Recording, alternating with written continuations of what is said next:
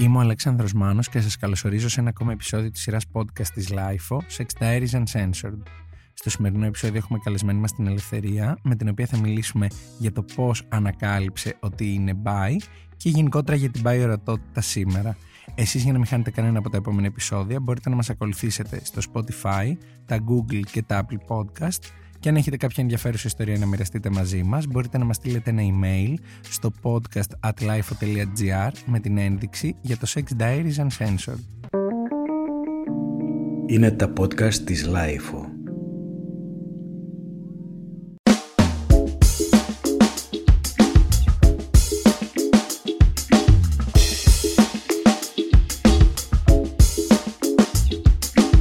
Γεια σου Ελευθερία. Καλησπέρα. Είμαι πάρα πολύ χαρούμενος που είσαι σήμερα εδώ, πέρα από το ότι είχαμε μια ενδιαφέρουσα συζήτηση πριν ε, μπούμε στο στούντιο, την οποία δεν θα μεταφέρω διότι με δεσμεύει το συμβολέό μου, διότι νομίζω ότι κάθε φορά που κάνουμε κουβέντες ε, εδώ στο podcast για το πώς ανακάλυψε ο κάθε καλεσμένος και καλεσμένη τη σεξουαλικότητά του, πώς έφτασε εδώ που είναι σήμερα, νιώθω ότι υπάρχει και έξω κάποιος που μας ακούει και είναι μπερδεμένος και σκέφτεται τι είμαι και τι νιώθω και αγχώνεται με όλη αυτή τη διαδικασία και ερχόμαστε εμείς εδώ να του πούμε ότι κοίταξε να δεις για όλα γίνεται, για όλα υπάρχει λύση και θα βρεις και εσύ την άκρη σου όπως τη βρήκαμε όλοι και νομίζω ότι αυτό είναι όντως κάτι πολύ ελπιδοφόρο πέρα από την πλάκα. Θέλω να σε ευχαριστήσω και εγώ πάρα πολύ που μου έδωσες αυτό το βήμα. Η αλήθεια είναι πως αυτό που ακριβώς ανέφερες με παρότεινε και εμένα να σου στείλω μήνυμα και να έρθω εδώ σήμερα. Ε, ακούω τα podcast σου κυρίως από την Πορτογαλία έχοντας πάει Εράσμου στο προηγούμενο εξάμεινο και γενικά όλες οι ιστορίες μου κρατούσαν συντροφιά σε όλη την καθημερινότητα από μαγείρεμα, βόλτες, μετρό, οτιδήποτε. Αχ, τέλειο αυτό. Δεν το ήξερα ότι με άκουγες από το εξωτερικό. Ναι κι όμως. Α, ε, τέλεια. Ελπίζω να δώσουμε έστω και σε ένα άτομο εκεί έξω, το θάρρος να δει πως αυτό που του συμβαίνει δεν είναι κάτι παράλογο και πως όλα είναι φυσιολογικά. Πολύ βασικό αυτό και γενικότερα πως ρε παιδί μου αν το πάρεις σιγά σιγά και ανακαλύψεις με το δικό σου ρυθμό και με το δικό σου τρόπο τι νιώθεις και τι είσαι, νομίζω ότι στο τέλος καταλήγεις σε ένας πολύ ok για σένα, εσύ νιώθεις πολύ ok άνθρωπος, ότι εγώ είμαι αυτό ή ανακάλυψα αυτό ή μου αρέσει αυτό και τι ωραία που περνάω. Έτσι είναι, η σεξουαλικότητα είναι κάτι το οποίο είναι μέσα στη ζωή μας, είναι απολύτως φυσιολογικό και έτσι πρέπει να αντιμετωπίζεται. Θέλω να ξεκινήσουμε λίγο από τα βασικα γιατί και στην πρώτη επικοινωνία που είχαμε, το πρώτο πράγμα που μου δήλωσες είναι ότι έλκεσαι από όλα τα φύλλα. Θέλω να το πάρουμε από την αρχή και να μου πεις πώς ξεκίνησε αυτή σου η έλξη προς όλα τα φύλλα. Ποια ήταν η πρώτη στιγμή που είπες ότι εμένα δεν μου αρέσουν μόνο τα αγοράκια ή εμένα μου αρέσουν χ; Ξεκίνησα να έχω ερωτικές και σεξουαλικές επαφές με άντρες και αγόρια έτσι από τα 14 μου σχεδόν. Η αλήθεια είναι πως δεν είχα έρθει ποτέ αντιμέτωπη με την ιδέα ότι μπορεί να μου αρέσει η γυναίκα. Ωστόσο η άποψή μου και η γνώμη μου σε φίλους, σε παρέες κτλ ήταν πως είμαι ανοιχτή στο ότι ποτέ δεν ξέρεις, παιδί μου. Δεν το έχω βιώσει ακόμα, αλλά γιατί όχι. Μέχρι που έτυχε να γνωρίσω μία κοπέλα συνομιλική μου, 22 τότε χρονών, 21, η οποία μου έβγαλε αυτό που λέμε το κάτι, ρε παιδί μου. Μου έβγαλε κάτι πολύ σεξουαλικό. Ήθελα κάτι παραπάνω από φιλία μαζί της, παρόλο που στην αρχή δεν μπορούσα να το ερμηνεύσω ακριβώς τι είναι. Ήθελα να είμαι μαζί της όλη την ώρα, ήθελα να με ακουμπάει, να με αγγίζει, ήθελα και εγώ να την αγγίζω και της την έπεσα. Και τι έγινε μετά; Λειτουργήσε λίγο η τεχνική νεάτερνταλ, να σου πω την αλήθεια. Τύπου βγάζω το ρόπαλο, χτυπάω το θύραμα και το πάω στη σπηλιά. Δηλαδή την έπεσα κατευθείαν με φάσομα ακραίο, αλλά πολύ ντροπή είχα μέσα μου, γιατί δεν ήξερα ακριβώς τι κάνω, τι δεν κάνω, τις σ' αρέσω κι εγώ. Και αυτό, ότι πήρα σπίτι μου και κάναμε σεξ. Να υποθέσω ότι πήγε καλά η όλη διαδικασία επισηματική, ότι ανταποκρίθηκε και συνεχίστηκε αυτό, οπότε ξεκίνησε έτσι να ανακαλύπτεις και την λεσβιακή slash bi πλευρά της σεξουαλικότητάς σου. Η αλήθεια είναι ότι της άρεσα. Δεν είχα πάρει εγώ κάποιο τέτοιο μήνυμα στον εγκεφαλό μου. Πίστευα ότι πάω εντελώς μόνη μου σε αυτή τη μάχη. Αλλά πήγε πάρα πολύ καλά. Δηλαδή, εγώ ένιωθα, ήμουν στη τρελή έκσταση. ήθελα όλη την ώρα να κάνω σεξ με αυτό το άτομο, ας πούμε, οπουδήποτε, όπου και να ήμασταν, σε ό,τι, σε εκκλησίες, σε λιβάδια, σε οπουδήποτε, μου ερχόταν αυτό το πράγμα, ας πούμε. Δεν ήταν κάτι που ήξερα πώς γίνεται. Δηλαδή βγήκε πολύ αβίαστα και φυσικά να το πω και αυτό σε κάποιον που ίσως διστάζει το πώς θα το κάνω και πώς κάνουν σεξ οι γυναίκες και δεν υπάρχει διείσδυση κλπ. Πριν φτάσουμε σε αυτό το πολύ ενδιαφέρον σημείο γιατί όντως ακόμα και εγώ ως ένας άνθρωπος που μπορώ να κάνω σεξ μόνο με διείσδυση έχω έτσι στο μυαλό μου θα είχα και εγώ την ίδια απορία αν δεν είχα κάνει και τόσα επεισόδια Sex Diaries Uncensored που έχουμε μάθει τόσα πράγματα εδώ όλοι μαζί. Αλλά θέλω να πω ότι ίσως και αυτή σου η ανασφάλεια και βλέποντας το άγνωστο μπροστά σου ας πούμε του OK, okay, θα φλερτάρω πρώτη φορά, θα την πέσω πρώτη φορά σε μια κοπέλα, να σε έκανε να καταφύγεις και στην τεχνική νεάντερνταλ. Δηλαδή, δεν έχω ξαναφλερτάρει με κοπέλα, δεν ξέρω ναι. πώς να το κάνω. Δεν μπορώ να πάρω vibes αν της αρέσω, δεν ξέρω πώς να το κάνω. Οπότε κάνω Οπότε αυτό, ναι. πάω full κατά μέτωπο, γιατί δεν έχω κάποια άλλη επιλογή στο λογισμικό μου. Θα πάω στα πατροπαράδοτα. Ισχύει, ισχύει. Ίσως, ερμηνεύω εγώ τώρα. Σίγουρα κάπως έτσι λειτουργήσε το κεφάλι μου. Ωστόσο, ναι, δεν ξέρω. Σου λέω, βγήκε πάρα πολύ φυσιολογικά. Δηλαδή, ήταν σίγουρα ένα στάδιο όχι πειραματισμού με την έννοια αν θα μου αρέσει. Ήμουν σίγουρη ότι θα μου αρέσει. Απλά το ότι δεν ήξερα, ας πούμε, πώς να πηδηχτώ, κάπως μου βγήκε πειραματίζοντας. Δηλαδή. Ελεύθερα. Λειτουργούσαν κυρίως όλα με τις αισθήσεις, ας πούμε. Ακολουθούσα πάρα πολύ το τι μου λέει το σώμα μου, που μπαίνει τι τώρα και πού κάθομαι και πού κοιτάω και τι σκέφτομαι. Ήταν όλα κάτι που αυτό βγήκε πάρα πολύ αβίαστα και λειτουργούσε πολύ ενστικτοδός. Και εν τέλει πέτυχε. Δηλαδή και τις φορές που δεν πετύχαινε και ήταν κάπως άβολο και αμήχανο και πάλι γελούσαμε και συνεχίζαμε, δεν έγινε κάτι. Να υποθέσω ότι μετά από αυτή την εμπειρία επιβεβαίωσες αυτό που έλεγες από μικρή ότι εγώ είμαι open σε οποιαδήποτε προσέγγιση, σε οποιοδήποτε φίλο, δεν δεν κρίνω με βάση το φίλο το ποιος θα είναι, ποια θα είναι η ερωτική μου σύντροφος. Σίγουρα επιβεβαιώθηκε αυτή η σκέψη και η γνώμη. Ωστόσο, επειδή έγινε πολύ προσωπικό βίωμα, είχα λίγο θέμα, λίγο έως πολύ, θέμα με το τι θα πει ο κόσμος ας πούμε. Και ο κόσμος κυρίως δεν εννοώ τους περαστικούς, εννοώ γονείς, εννοώ φίλους, κολλητούς κτλ. Παρόλο που ευτυχώς οι γονείς μου είναι πάρα πολύ ανοιχτοί άνθρωποι και συζητήσιμοι και προφανώς δεν υπήρχε κανένα θέμα. Είχα κομπλάρει πάρα πολύ για το πώ θα του το πω. Είχα ντραπεί ότι, ας πούμε, ναι, συναναστρέφομαι με μια γυναίκα. Και ευτυχώς η αντίδρασή τους ήταν ναι, αυτό ακριβώς που περίμενα.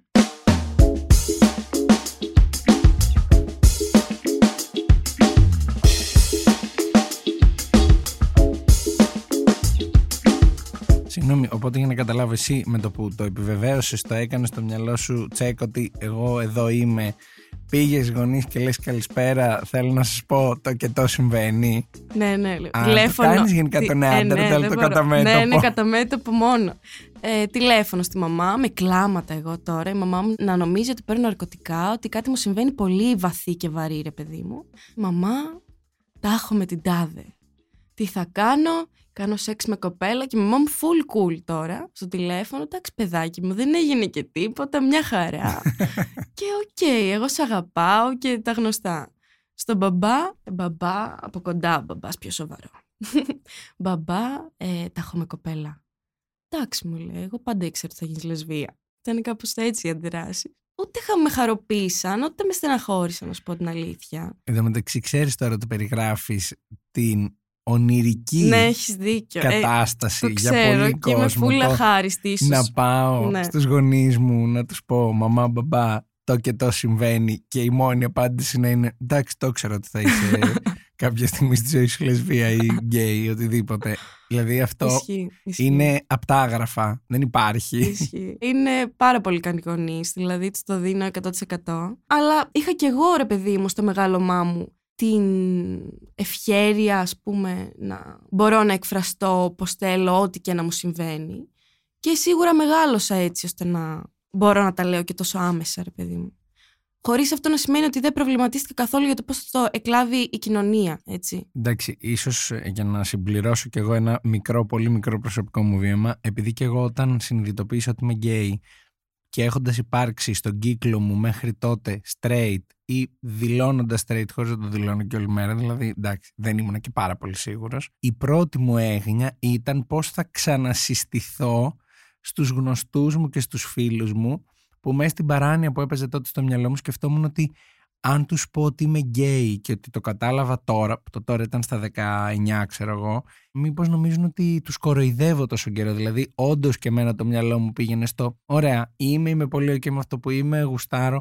Πώς το λέω τώρα σε άτομα που με μάθαν κάπως αλλιώς; Που ήμουν σίγουρη ότι οι φίλοι μου ειδικά θα με σέβονταν, θα με αποδέχονταν, θα με αγαπούσαν. Ναι, αλλά ένιωθα ότι εγώ πώς θα το κάνω. Τι θα τους πω, Από σήμερα ξεχάστε ότι λέγαμε, σήμερα θα λέμε τα άλλα. Ξέρεις, με είχε πιάσει και εμένα αυτό. Οπότε σε νιώθω απόλυτα. Απλά νομίζω ότι το να έχεις και ένα πολύ υποστηρικτικό οικογενειακό περιβάλλον μπορεί να σε βοηθήσει τύπου να ξεπεράσεις όλη αυτή την ανασφάλεια του τι θα κάνω, πώς θα το κάνω και να πεις εντάξει, έχω τους γονείς μου, έχω τους φίλους μου και εγώ. Πάμε. Γιόλο, πάμε. ναι. Κοίτα, εντάξει, γενικά πιστεύω ότι η κοινωνία είναι πολύ πιο σκληρή με τους άντρες και τα αγόρια έτσι, και την αντρική σεξουαλικότητα γιατί πρέπει να έχεις μια κοινωνική ταυτότητα πιο στιβαρή, πιο μετρημένη και πολλά άλλα πολύ ξέρουμε τέλος πάντων. Οπότε μπορώ να καταλάβω γιατί ίσως να είναι πιο τραυματικό για ένα αγόρι που βιώνει ότι όπα κάτι παίζει να το εκφράσει και προς τα έξω.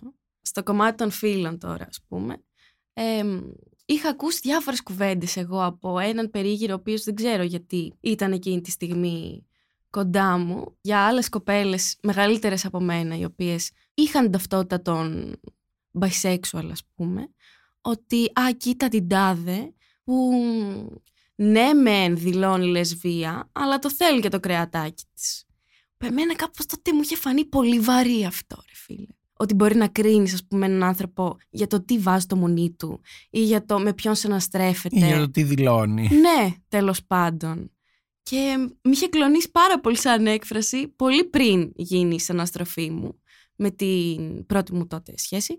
Οπότε μετά, ξαφνικά που άρχισα να βιώνω μια τέτοια κατάσταση, έπαιζε συνέχεια σαν σλόγκαν στο κεφάλι θα μου. το λένε αυτό και ναι, για μένα. ότι τύπου θα γίνει εξέγερση κάτω από το σπίτι μου, διαμαρτυρία και θα λένε ρε εσύ τι βάζεις το, θέλει το κρεατάκι της. Πολύ βαρύ. Οπότε αυτό λίγο κάπως με έκανε να καθυστερήσω να το αποκαλύψω, αν θες, τους φίλους μου. Τύπου είχα κρυφή σχέση με αυτήν την κοπέλα τουλάχιστον 8 μήνες, 9. Και όλο σου περίγυρο ήξερε ότι είστε φίλες. Ναι, ναι, ναι, κολλητές. Εμένα τώρα, σαν ιδέα, έτσι όπως το συζητάμε σε δεύτερο χρόνο, μου φαίνεται και λίγο ενδιαφέρον αυτό το, το έχουμε Είχε, μόνο εμεί είχε. μεταξύ μας. Είχε, Αλλά είχε. καταλαβαίνω από την άλλη ότι μπορεί να είναι και πάρα πολύ επώδυνο και βαρύ να πρέπει να κρύβεσαι και να μην ζήσει έτσι όπως θέλεις να ζεις ανοιχτά Μμμ. γιατί μπορεί η φίλη σου να ή κάποιος να είπε πο- κάποια στιγμή κάτι που να σε μάγκωσε. Το- Το καταλαβαίνω απόλυτα. Ναι. Οπότε πώς φτάνεις στο σημείο να πεις στους φίλους ότι ξέρετε τι, γράψτε λάθος, αυτή δεν είναι ε, φίλη μου, είναι καριοφίλη μου. Λοιπόν, κάποια στιγμή εγώ έσκασα, δεν ξέρω, μπουκώθηκε όλο Ε, αυτό το λογικό. σύστημα μαζί. Ευτυχώς έκανα ψυχοθεραπεία παράλληλα, που ήταν ένας άνθρωπος τον οποίο τα έλεγα όλα, ας πούμε, και μπορούσε να καταλάβει γιατί οι συμπεριφορές μου στις φίλες μου κάποιες φορές είναι λίγο πιο μαγκωμένες. Να καταλάβει και από την άλλη μεριά ότι είμαι ερωτευμένη και τρέχω στα λιβάδια, ας πούμε, και είμαι λίγο στο ένα πόδι εδώ, ένα πόδι εκεί. Χώρισα και ήταν πάρα πολύ βαρύ αυτό που βίωνα. Χώρισες με την Ναι, σχέση ναι. πριν το πεις στους φίλους; Ναι, ναι. Καλά, δεν έκανα και. Ένας χωρισμός από τους πολλούς, ρε παιδί μου. Γιατί Α, ήταν και οκ. λίγο μπρος-πίσω η κατάσταση. OK, OK. Αλλά χώρισα και ήταν δυσβάσταχτο. Δηλαδή δεν μπορούσα να ανασάνω. Έκλαιγα και υπέφερα. Οπότε με βλέπαν οι φίλες μου, οι κολλητές μου έτσι.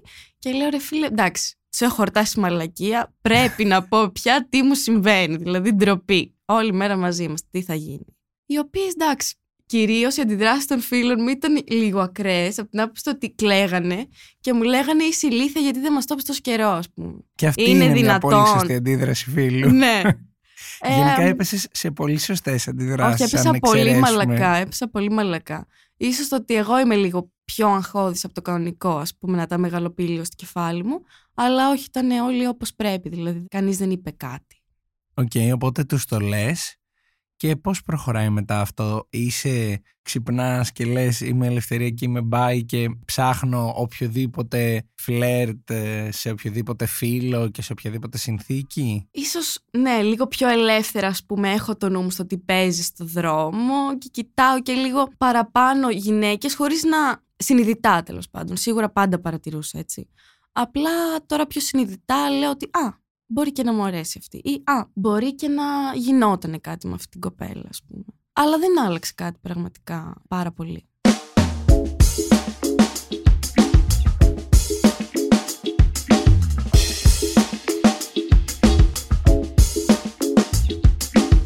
Έχεις νιώσει το αντίθετο όλο αυτό που περιγράφουμε τόση ώρα με τις αντιδράσεις γνωστών κυρίως και φίλων το η μπάι σλάς λεσβιακή ταυτότητά σου να είναι ένα κομμάτι είτε φαντασίωσης είτε ένα κομμάτι δηλαδή αντί να είναι επικριτική να το σκέφτονται και λίγο αλλιώς γιατί από εμπειρία και των ηχογραφήσεων εδώ και συζητήσεων εκεί έξω νομίζω ότι αυτό υπάρχει πάρα πολύ έντονα σε πάρα πολλές περιστάσεις και για πάρα πολλές λεσβίες συγκεκριμένα ή μπάι γυναίκες ναι, η αλήθεια είναι πως οι λεσβίες είναι μια φαντασίωση, κυρίως straight ανδρών. Μου έχει τύχει να συναναστραφώ με άντρα straight, έτσι, βαρβάτο. Και σε κουβέντα μας πριν γίνει το σεξ, σε κουβέντα μας ας πούμε ότι πρώην συντρόφου, σχέση και τι έχουμε κάνει στη ζωή μας και όλα πολύ ανάλαφρα και αναγνωριστικά ας πούμε, να πέσει την κουβέντα ότι α, εγώ είχα σχέση με κοπέλα, πότε ναι έχω κάνει σεξ με γυναίκα να βλέπεις μια διαφορετική αντίδραση τύπου ο άλλος να αρχίζει να οριάζει λίγο φαντασία του. Δηλαδή Έτσι να ξαφνικά. είναι. Ναι, ρε παιδί μου, λίγο πιο. Α, αυτή είναι πειραματισμένη. Αυτή ξέρει να κάνει κόλπα, ας πούμε, και να είναι όλα λίγο πιο σεξουαλικά κατευθείαν. Και εννοείται μετά, μου έχει τύχει, ας πούμε, κατά τη διάρκεια του σεξ, να είναι σίγουρος ο άλλος ότι εμένα θα με καυλώσει το να μου μιλήσει εκείνη την ώρα για συναστροφή μου με κοπέλα, ότι πόσο θα ήθελα να με δει να το κάνω αυτό με μια κοπέλα ή ότι εννοείται, ας πούμε, στο δεύτερο ραντεβού κιόλας, να μου προτείνει παρτούζα. Γιατί εννοείται ότι εφόσον εγώ πηγαίνω με κοπέλα, σίγουρα κάνω παρτούζες και σίγουρα θα θέλω να συναστροφώ με μια άλλη κοπέλα μπροστά Μαζί του. του μπροστά Ναι. του, ναι. Κάπως λίγο είναι μπερδεμένοι οι άντρες γύρω από αυτό το θέμα, νομίζω. Και σίγουρα φταίει η κουλτούρα της τσόντας που κάπως λίγο νομίζει ο άλλος ότι το κάνεις γι' αυτόν ας πούμε. Ευχαριστιέσαι και κάνεις έρωτα με μια κοπέλα γιατί αυτόν τον καυλώνει ας πούμε. Και τον κοιτάς έτσι λίγο θεληματικά και τρίβεσαι και λίγο παραπάνω. Όλο αυτό είναι λίγο... Εσένα ποια είναι η αντίδρασή σου σε αυτές τις δύο, ειδικά σε αυτά τα δύο περιστατικά ας πούμε, που μου αναφέρεις; Δηλαδή πώς και από εδώ και πέρα σε μια επόμενη περίσταση που μπορεί κάποιος να σου έκανε μια αντίστοιχη κρούση, όχι απλά για παρτούζα, γενικότερα για το να εντάξει το λεσβιακό κομμάτι στη δική σας, με εκείνον συγκεκριμένα ας πούμε, συνθήκη. Τι απαντάς, πώς το χειρίζεσαι; Εντάξει, νομίζω λίγο γελάω. Γιατί μου φαίνεται πολύ μικρό αυτό σαν σκέψη. Δηλαδή, μου φαίνεται ρηχό μάλλον, όχι μικρό. Ότι μπορεί κάποιος να. Δεν ξέρω, να στο προτείνει δηλαδή. OK, okay, ας το φαντάζεται. Το να στο πει είναι λίγο. Θέλει λίγα κότσια, ρε παιδί μου. που εκείνη την ώρα δεν καταλαβαίνω που το βρίσκει ο άλλος. Αρνούμαι μέχρι στιγμής, δηλαδή. Το έχω αρνηθεί αυτό. Μπορώ να σου πω ότι ίσως και να προσβλήθηκα λίγο με τη πρόταση της παρτούζας αλλά απ' την άλλη, επειδή το συζήτησα και αυτό με φίλους εκείνη την περίοδο, η αντίδρασή τους ήταν ότι ρε, εσύ πήγαινε τώρα που θα βρεις τέτοια ευκαιρία. Ξανά παρτούζες δεν γίνονται έτσι για πλάκα. Εντάξει, κοίταξε να δει. Εδώ η ιστορία των podcast έχει δείξει ότι γίνονται. okay. Αλλά η αλήθεια είναι ότι εντάξει, ναι, δεν είναι το ίδιο εύκολο εντός πολλών εισαγωγικών εύκολο να κανονίσεις να οργανώσεις μια παρτούζα από το ένα one-to-one που έχεις και με μια γνωριμία και εντάξει, θα κάνετε και το σεξ και τι ωραία. Βέβαια, ίσως αυτό δεν είναι λόγος για να πας σε μια παρτούζα, το ότι δεν θα τη βρεις εύκολα. Απλά ξέρεις παράλληλα, αυτό που σκέφτομαι είναι ρε παιδί μου ότι ίσως το κακό δεν είναι κιόλας ότι στο προτείνει κάποιος, γιατί OK, okay, αν θέλει να το προτείνει, για μένα είναι και υγιές να το εκφράσει, για να ακούσει το όχι, για να δούμε αν βρισκόμαστε στην ίδια σελίδα, ξέρω εγώ, με τον ή την παρτενέρ. Αλλά το ότι θα το προτείνει ίσως πιο εύκολα σε σένα επειδή του είπες ότι ναι ξέρεις έχω υπάρξει και σε σχέση με κοπέλα και όχι σε μια κοπέλα που θα γνώριζε Mm. και πάλι θα ήθελε προφανώς Και να το έχει μια εμπνέει τέτοια αυτό, εμπειρία. ας πούμε, ναι. Ναι, δε- δεν θα της το πρότεινε. Μπορεί να σκεφτόταν ότι θα τον κοιτάξει σαν εξωγήινο ή θα του πει αντεγαμίσου και θα φύγω. Ενώ, ας πούμε, σε μια κοπέλα που του είπε ότι είναι, ξέρεις, έχω κάνει και κάτι με μια άλλη κοπέλα ή είμαι bi, είμαι open, είμαι ό,τι θέλω να είμαι, θα το έχει στο νου του αυτόματα ως κάτι που είναι πιο πιθανό να το δεχτεί αυτή η κοπέλα από ότι μια άλλη straight κοπέλα που θα έβγαινε. Εμένα ίσως εκεί με χαλάει κάτι. Ναι, εντάξει, αν και γενικά μ, εκτιμώ την αμεσότητα, κάπως λίγο, όχι με προσβάλλει, αλλά με ενοχλεί ο παραπάνω αέρας από το κανονικό ίσως. Ότι αφού σου είπα αυτό για την εμπειρία μου, εσύ αυτομάτως έχεις βγάλει το συμπέρασμα ότι είμαι open και ότι είμαι ανοιχτή στο να κάνω το οτιδήποτε extreme για τις υπόλοιπες κοπέλες θεωρείς; Και ίσως ο αέρας του στο δεύτερο ραντεβού σου προτείνω παρτούζα και όχι στο πέμπτο που μπορεί να έχουμε πει και δύο πράγματα Ναι, ή τέλος πάντων να είσαι λίγο πιο σίγουρος για αυτό που θα προτείνεις. Δηλαδή με βλέπεις, βγαίνουμε και την επόμενη φορά με το που θα σου πω αυτό μου λες έχω έτοιμη την ιδέα στο μυαλό μου κάτσε να στην πω. ναι, ναι, εντελώς. Ίσως ήθελε λίγο πιο step by step.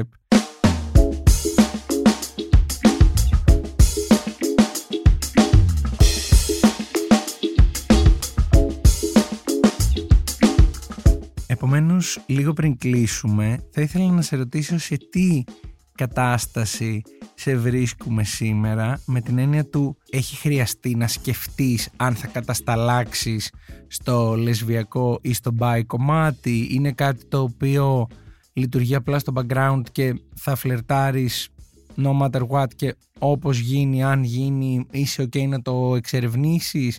Ποια είναι η φάση σου σήμερα; Νομίζω ότι η ελευθερία στα 23 της χρόνια σήμερα είναι ανοιχτή να δοκιμάσει πράγματα, ίσως με μεγαλύτερη άνεση. Ωστόσο, επειδή μ, και έχω κάνει άλλη μια σχέση με κοπέλα, επειδή η αντιμετώπιση τους ως προς το ότι εμένα μου αρέσουν οι άνδρες, ας πούμε, γενικά, και οι άνδρες μάλλον, είναι ότι ίσως είναι ένα στυλ επιβεβαίωσης κοινωνικού, το ότι θέλω να είμαι με κάποιον άντρα γιατί έτσι νιώθω κοινωνικά αποδεκτή. αποδεκτή και ορατή έτσι. Και η αντιμετώπιση των ανδρών που το θεωρούν λίγο ίσως πιο extreme το να έχεις εμπειρίες με κοπέλα. το φετιχοποιούν και Το λίγο φετιχοποιούν. Να με κάνουν να διστάζω ίσως να το συζητήσω τόσο πολύ μαζί τους ας πούμε. και με τους μεν και με τους δε Και με τους με και με τους δε. Ναι, είναι απίστευτο αυτό. Δεν ξέρω, γενικά έχω αντιληφθεί ότι η λεσβιακή κοινότητα είναι πολύ... μ, δεν αποδέχεται ας πούμε τα, τόσο πολύ τα μπάι άτομα. ναι ούτως ή άλλως μιλάμε για ένα προσωπικό σου βίωμα δεν είναι Ναι, ναι, ναι, ναι. κάποιο θέσφατο που πρέπει να επιβεβαιώσουμε Δεν ε, πολύ αποδέχεται το ότι μπορεί να σου αρέσουν και άνδρες. Νιώθουν ίσως ότι προσπαθείς να τους εξαπατήσει, ότι τους λες ψέματα, ότι σου αρέσουν και οι γυναίκες. Εγώ έλκομαι και από τα δύο φύλα και είμαι πάρα πολύ χαρούμενη γι' αυτό. Χωρίς να μ, σημαίνει ότι αλλάζει κάτι αυτό στην καθημερινότητά μου. Αν μου τραβήξει το ενδιαφέρον κάποιος άντρας, οκ. Αν μου τραβήξει το ενδιαφέρον κάποια γυναίκα, πάλι οκ. Δεν με προβληματίζει πλέον, ας πούμε, δεν διχάζομαι. έχει τύχει να έρθεις σε επαφή, σε φλερτ, σε γνωριμία με ένα bi άτομο για να δεις αν υπάρχει διαφορά στο κομμάτι του ότι θα σε καταλάβει και θα καταλάβει το ότι δεν θέλω να επιλέξω, δεν θέλω να μπαίνω στη δικασία να δηλώνω με κάποιο τρόπο τι προτιμώ. Μου αρέσουν και τα δύο. Νομίζω μόνο φιλικά. Ναι, φιλικά μόνο.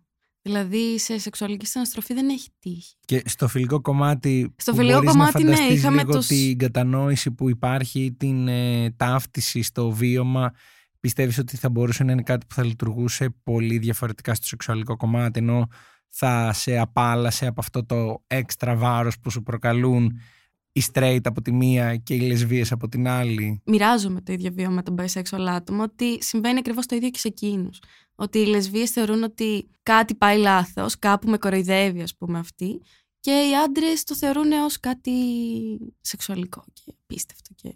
Εγώ πάντως ε, για κάποιο λόγο που δεν μπορώ να σου αιτιολογήσω αυτή τη στιγμή γιατί δεν γνωριζόμαστε κιόλας, άρα δεν έχω feedback νιώθω ότι μία ερωτική γνωριμία με ένα bisexual άτομο μπορεί να σου έδειχνε ότι «Α, οκ, έτσι γίνεται». Δηλαδή, μπορώ πολύ να ταιριάξω με ένα τέτοιο άτομο ή μπορεί απλά να ήταν ίσως κάτι ανάλογο με μία από τις περιπτώσεις που μπορεί να έχεις βιώσει γιατί όπως και εσύ φαντάζομαι έτσι και τα υπόλοιπα bi άτομα μπορεί να είναι και αυτά ανάλογα με τη φάση τους και την περίοδο που ζουν και το τι τους βγάζει ο άλλος δηλαδή σίγουρα ανά περιόδους κάτι μπορεί να προτιμάς περισσότερο ή κάτι να σε ελκύει περισσότερο άρα να εξαρτάται λίγο και από αυτό το σε τι φάση θα πετύχεις αυτό το άτομο.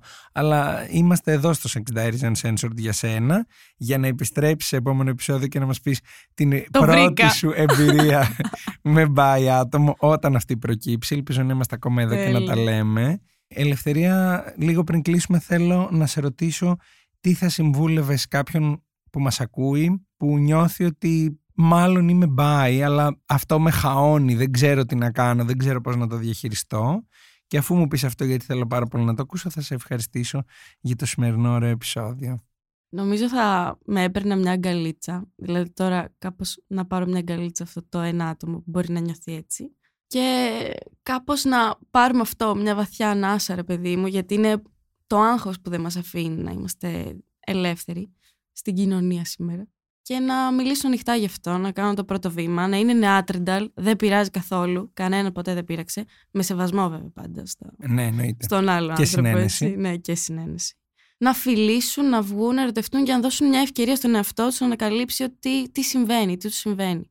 Γιατί όταν κάτι νιώθουμε ότι υπάρχει, είναι πάρα πολύ ωραίο να τρέχουμε πίσω από αυτό και να το κυνηγάμε, να το δούμε έτσι λίγο πιο καθαρά και ίσως να σκέφτονται όχι τόσο την αντίδραση των άλλων.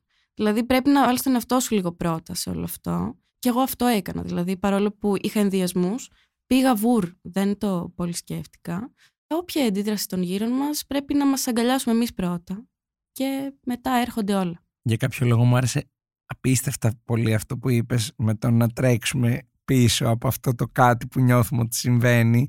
Το έκανα εικόνα και έκανα εικόνα και με ένα ρε παιδί μου σε μικρότερη ηλικία που όντως θα μπορούσα να έχω νωρίτερα ανοίξει τα μάτια μου και να δω τι πραγματικά είμαι και τι νιώθω, αλλά εθελοτυφλούσα σε ακραίο βαθμό και OK, okay, δεν μου το χρεώνω, απλά χαίρομαι που τουλάχιστον για τα δικά μου δεδομένα και βιώματα δεν έφτασα σε μεγάλη ηλικία έτσι ώστε να έχω χάσει αυτά τα ωραία τα εφηβοενήλικα χρόνια που ανακαλύπτεις ωραία πράγματα και είναι κρίμα να έχεις βάλει εσύ φρένο στον εαυτό σου. Εγώ και τον εαυτό μου το λέω για να μην ε, θεωρηθεί ότι παρακινώ κάποιον να μην βάλει φρένο. Εγώ δεν ήθελα να είχα βάλει τόσο πολύ φρένο στον εαυτό μου και θα ήθελα πολύ να έχω ακούσει αυτό που είπες τώρα χρόνια πριν γιατί είμαι και λίγο μεγαλύτερος, αυτό δεν θα το συζητήσουμε τώρα, δεν με συμφέρει. Λοιπόν, Ελευθερία, σε ευχαριστώ πάρα πολύ για αυτή την πολύ ενδιαφέρουσα κουβέντα και θέλω να ξέρεις ότι κάθε επόμενη φορά που μιλάω με ένα μπάι άτομο ή με μια λεσβία και μοιραζόμαστε εδώ ιστορίες μας, νομίζω ότι φτάνω κι εγώ ένα βήμα πιο κοντά στο να μπορέσω να κατανοήσω τις σεξουαλικότητες που δεν έρχομαι σε επαφή για πολύ πρακτικούς λόγους και δεν μπορώ να βιώσω ακριβώς τα βιώματά τους. Οπότε σε ευχαριστώ δύο φορές για αυτή την κουβέντα γιατί ε, μου έδωσες ωραίο feedback και ωραία τροφή για σκέψη. Εγώ ευχαριστώ πάρα πολύ. Είναι πάρα πολύ ωραίο εδώ. Να μας ξανάρθεις. Θα ξανάρθω και ευχαριστώ πάρα πολύ που δίνετε μέσα από αυτό το podcast τη ευκαιρία να ακουστούν πράγματα τα οποία ίσως είναι ταμπού ακόμα και ίσως ε, βοηθάνε έτσι λίγο, βάζουν ένα λιθαράκι να βοηθηθεί ένας άνθρωπος από κάπου πολύ μακριά που το έχει πολύ ανάγκη. Έτσι, ένα μικρό λιθαράκι τη φορά και θα τα καταφέρουμε. Είμαι ο Αλέξανδρος Μάνος και αυτό ήταν ένα ακόμα επεισόδιο της σειράς podcast της LIFO, Sex Diaries Uncensored. Στο σημερινό επεισόδιο είχαμε καλεσμένη μας την Ελευθερία, με την οποία μιλήσαμε για την πάει ερωτότητα και όχι μόνο. Εσείς για να μην χάνετε κανένα από τα επόμενα επεισόδια μπορείτε να μας ακολουθήσετε στο Spotify, τα Google και τα Apple Podcast και αν έχετε κάποια ενδιαφέρουσα ιστορία να μοιραστείτε μαζί μας μπορείτε να μας στείλετε ένα email στο podcast at με την ένδειξη για το Sex Diaries Uncensored. Ηχοληψία, επεξεργασία και επιμέλεια Γιώργος Ντακοβάνος και Μερόπη Κοκκίνη. Ήταν μια παραγωγή της Λάιφο. Είναι τα podcast της Λάιφο.